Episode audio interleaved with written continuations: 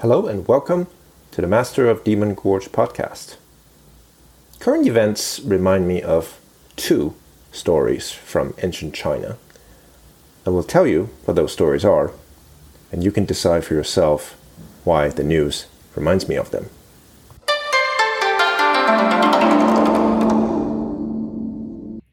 So, before we get started today, I thought we would just do a little bit of shameless self promotion because uh, Alice, as oh. you know, are you, you, talking about our article? You and I, yes, we we uh, just uh, this week uh, published an article in the Hong Kong Free Press, which is an, an excellent English language paper based in Hong Kong, uh, reporting from the island of Kinmen or Jinmen, which is controlled by Taiwan, administered by Taiwan, but is right off the coast of mainland China and was for a long time, well, I guess it still is in a way, uh, the front line between mm. the between the two sides.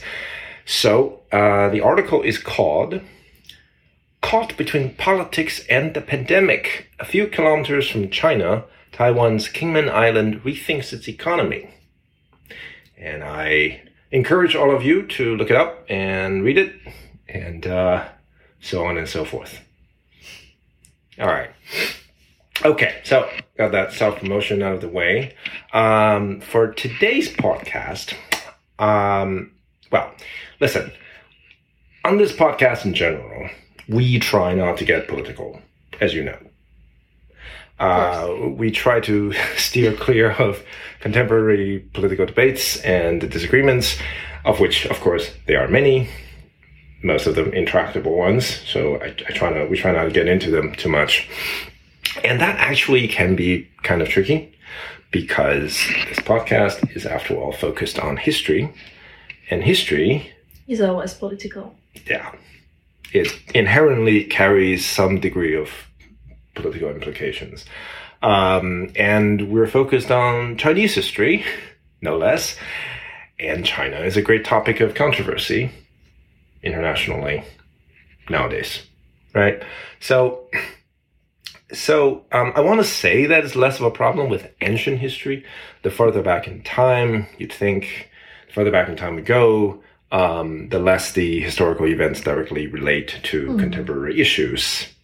You'd think, but even that's not really quite true um, when it comes to China, right? I mean, um, of course, if we talk about World War II, World War II history or the Chinese Civil War, which ended in 1949, of course, those topics uh, bear directly on today's events, mm-hmm. right? Today's today's politics. But even something like um, Qin Shi Huang, the first emperor, on whom we did a couple of episodes, right? Even someone like him, I mean, he died in 210 BC, but even he still has a lot of political implications today, right? Do you see him as a great tyrant? Or do you mm-hmm. see him as the great unifier? Mm. right.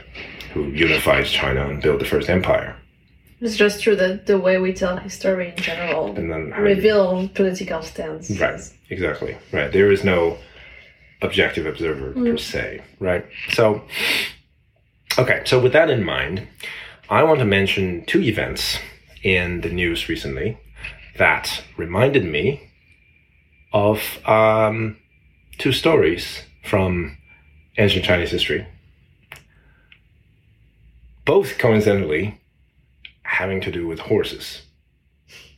Both of the ancient stories have to do with horses, not the not the modern events. Okay, so what I'm going to do is I'm just going to tell you briefly the two news items. Then I'm going to tell you uh, about the the two the two historic episodes. Okay, and since we try not to be political, I'll leave it up to you to decide. I'll leave it leave it up to you, dear listener, to decide what the connections are between the ancient and the contemporary. All right. So the first news story, the first news story is this: the United States this week will be hosting what they call a summit for democracy for actually, I think, a majority of the countries in the world. But pointedly, You know who's not invited? China? That's right. the People's Republic of China is not invited. So it seems that not being invited has generated a great deal of butthurt up in Beijing. Uh, so the PRC has announced that it's hosting its own forum, its own its own counter event called the International Democracy Forum. And in uh, in anticipation of the event, the PRC government has issued a white paper called Chinese uh, uh, Chinese democracy that works. um, and uh, the white paper basically argues that uh, that uh, not only is the PRC actually a democracy, it's a it's a form of democracy that's superior to Western so-called democracies, uh, which focus on silly little things like one person, one vote. Mm. Um, and uh, the uh, the PRC government uh, mouthpiece, the Global Times. Mm. I know you're familiar with them, mm-hmm. right? The English language Global Times uh, summarized summarized the white paper as saying, and I quote. Under the leadership of the CPC, the, China, the, Communist Party of China, China has achieved a whole process people's democracy with results oriented democracy, procedural democracy with substantive democracy, direct democracy with indirect democracy, and people's democracy with the will of the state. Don't get it. I, right. I will not try to interpret that. but um, and at this point, I, think we, I think it's appropriate to drop a footnote to remind everyone that the PRC Constitution, in its own words, describes the PRC government as, quote, the people's democratic dictatorship, led by the working class and based on the alliance of workers and peasants, which is in essence the dictatorship of the proletariat. Mm. Right. So it's a democratic dictatorship. Okay. Got it? Got it. You know what that is? You know what yeah, that is? Of course, yeah, of, course, of course. Okay. Democratic dictatorship. All right. Okay. So this is all quite interesting, really, uh, because in the past, uh, Beijing more commonly took the position that China was not a democracy, and that was just fine. That was right and proper because democracy was dumb and didn't work. Look at America, right? Mm. Look at Americans. Doesn't work. So now they seem to be doing the opposite. So no, actually, no, we are a democracy you're not a democracy. Or like, we're better than you. We're like a better kind of democracy Mm. Okay. So the second news item that's been, um, the second thing that's been going on in the news is the ongoing drama surrounding the tennis player, Peng Shuai, right? Mm-hmm. The, the female Chinese tennis star who accused a high ranking uh, CCP official of sexual assault. Mm.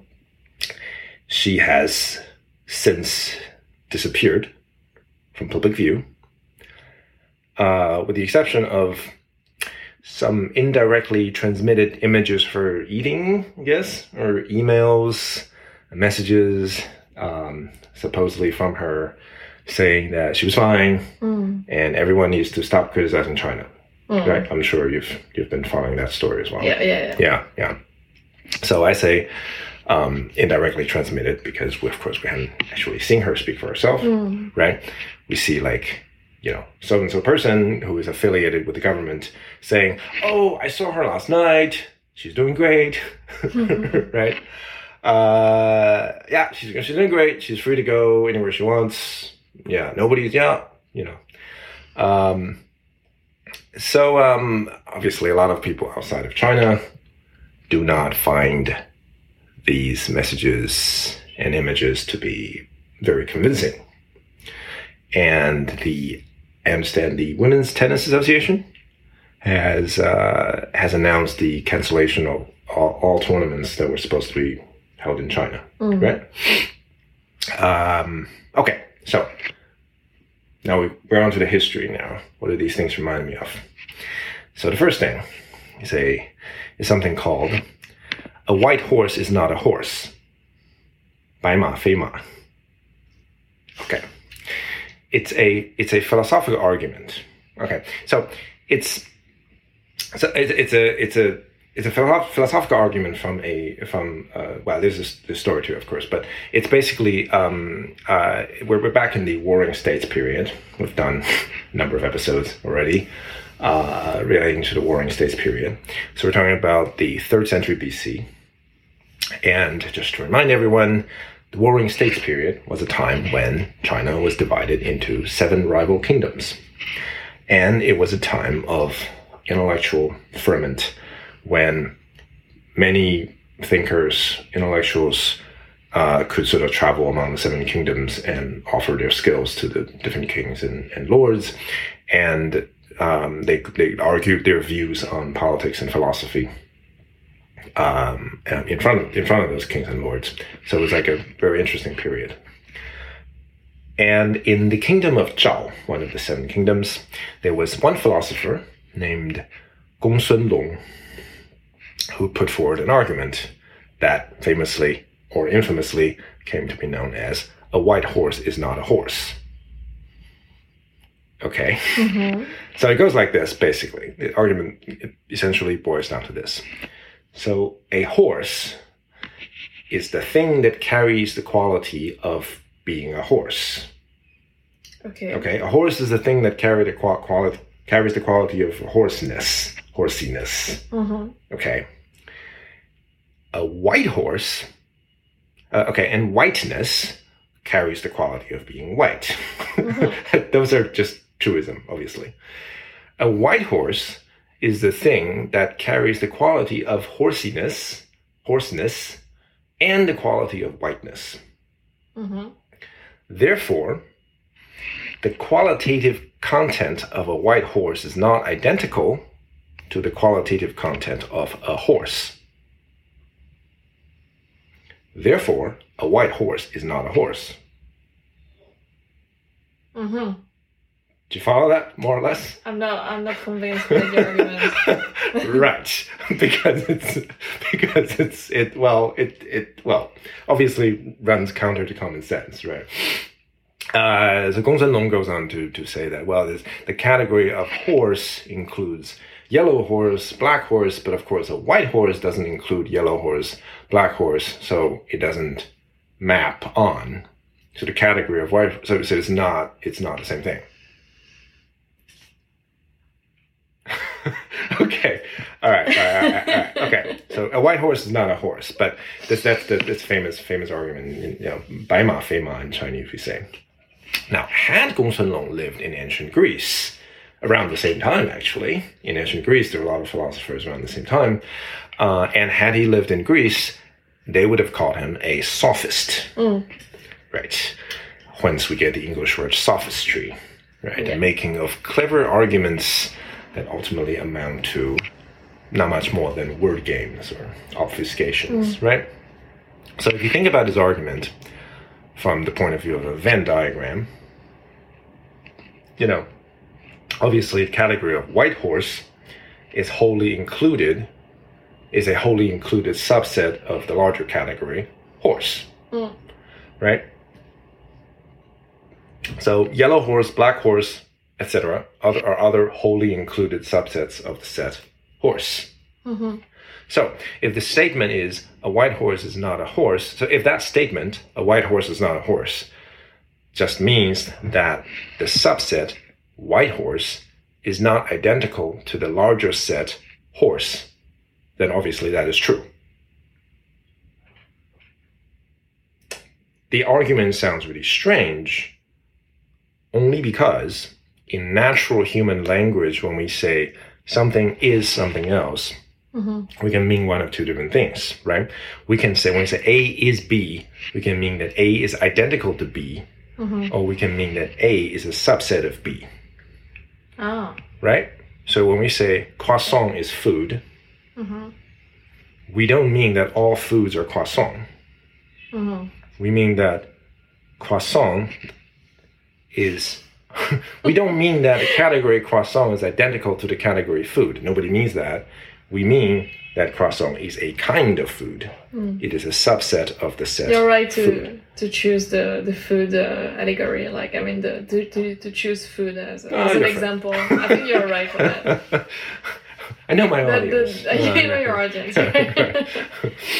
so okay, so so Gong Long's argument amounts to playing of this word game, right? Mm. Exploiting the ambiguity of the word is.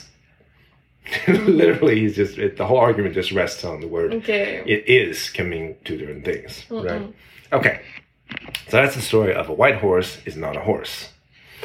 The second story is known as, uh, in Chinese, called 指鹿为马, which means to point at a stag or deer and call it a horse. okay, I told you. For some reason, horse is the theme today. But so um, I I think we actually already touched on this story in our episode on the fall of the Qin dynasty and the rise of the the Han dynasty that that replaced it.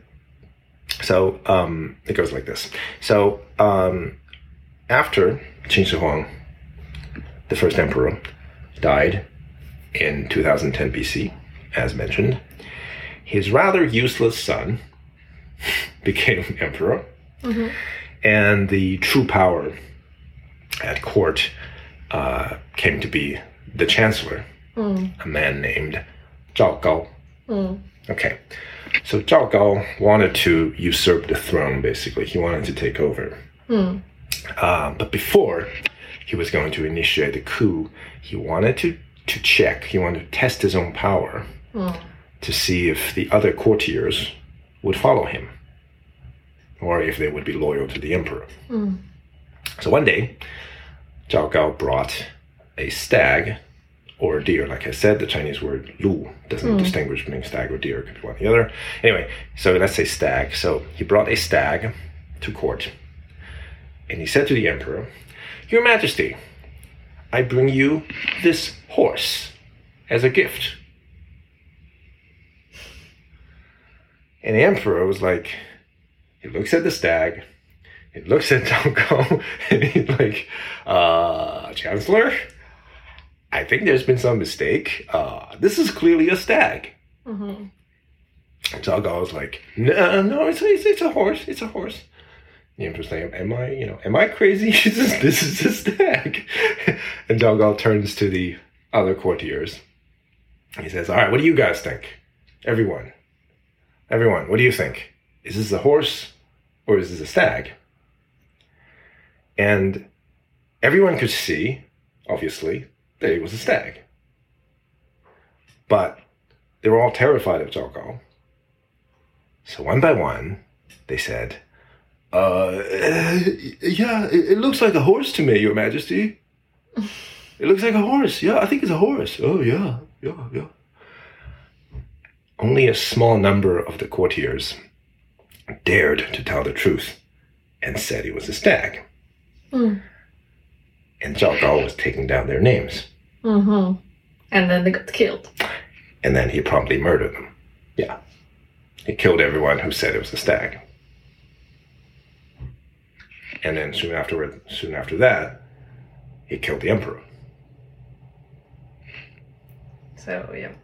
So that um so you know, it's funny because um in our in our time, for unfortunate reasons, George Orwell gets quoted a lot. Mm.